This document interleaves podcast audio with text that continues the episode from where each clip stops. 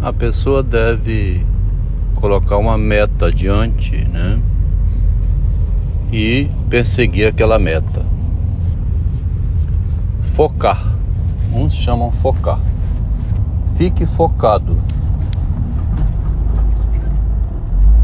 A ideia de focar seria concentrar a atenção para não ficar com a atenção dispersa, né? O Freud veio a na medicina colocar duas libidos, duas formas de focar, né? Primeiro, o foco no amor, a libido do amor, né, do objeto, e a libido do eu, da autodefesa. Como se tivesse dois amores na pessoa, um amor ao objeto e o um amor ao eu. Numa coisa o Freud estava correto, é que é necessário estar focado no objeto. A pessoa deve se ocupar, procurar ter sucesso no seu empreendimento, estudar, trabalhar, ter família, né? Negociar sua posição no meio social com a sua mulher, com os filhos, com os pais, os parentes, sogro, sogra, todo o envolvimento familiar que tem um homem, né, e uma mulher, quando são pais de família. Na família, preferencialmente, as decisões devem ser compartilhadas, né? Muitas coisas a mulher tem mais sensibilidade, né? A escolha da empregada, da escolinha, do alimento, de qual médico ir, ela repara mais, né? Costuma dar o medicamento, né? o carinho de mãe. O pai, em geral, né? Não é sempre assim, mas o pai tem mais a noção da objetividade, do dinheiro, do mundo, do trabalho é quem enfrenta mais o mundo fora de casa e protege a esposa, né, quando precisa proteção para sair. Esse modelo é milenar, né? Mas eu, eu comecei aqui esse pensamento, fazendo esse desvio, porque fica a impressão de uma confusão com relação a você estar tá focado no objeto não perceber as manobras que são feitas enquanto você está visando o objeto. Em geral, a pessoa inteligente, né, atenta, ela sabe quando também está sendo manipulada, né? Ela percebe a manipulação através dos pedidos, né? Aí chega o instante em que ela toma conta da vida dela também, né? E não atende tanto assim mais aos pedidos vindo de outro. Mas a duplicidade da libido, né? Do duplo foco, então, é, na objetividade e nas manobras da subjetividade, esse duplo foco o ser humano comum, né? Ser, meus filhos, né? Que não tem essa percepção que eu ganhei, que eu conquistei. Os irmãos, né? Que são gente que não tem essa profundidade. O ser humano comum é suficiente que ele foque atenção no objeto. Pelo menos ele vai melhorar de vida. Vi um documentáriozinho hoje na hora do almoço de uma moça recolhida na rua, moradora de rua durante 23 anos, dizendo que usou crack, né, que se vendia como sexo. Foi recolhida para um abrigo, lá investiu no estudo e passou em primeiro lugar numa uma seleção para o IFES, né, e foi estudar e está se formando agora. O desejo dela é ser psicóloga, mais ou menos. Um exemplo típico da pessoa que estava desorientada no mundo, né? E focou completamente sua atenção em sair daquele abismo.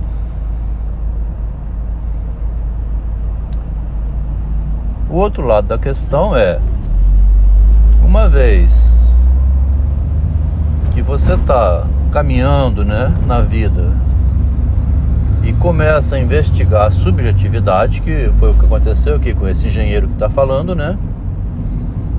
Vai investigar a subjetividade. Aí começa o objetivo do Machado de Assis.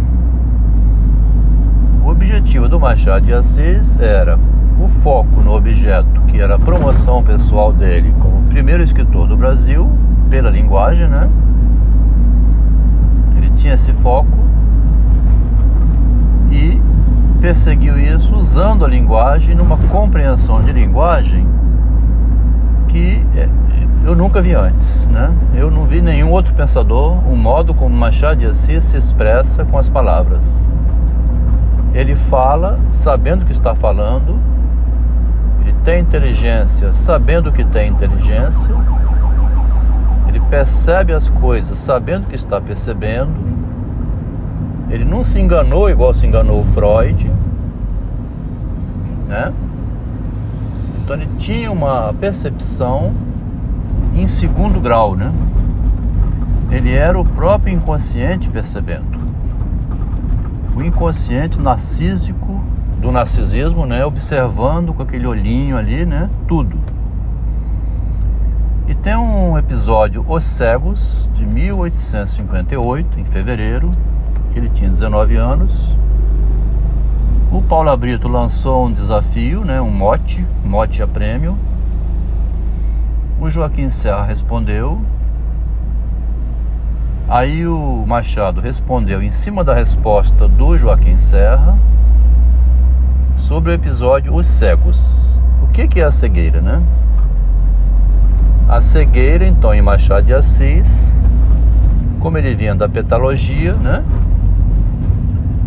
Segredo, a cegueira está em não perceber o jogo petalógico das palavras, né? Olha só que interessante. Naquele, naquela discussão, não aparece a petalogia a palavra, mas ele estava atento porque ele vinha disso já, né? E é, de contradizer o mentiroso mentindo, de contradizer o outro questionando porque tem por debaixo das palavras o não dito, aquilo que ela esconde. A frase de Talleyrand, escrito depois, que é a palavra é feita para encobrir, isso já estava no pensamento de Machado.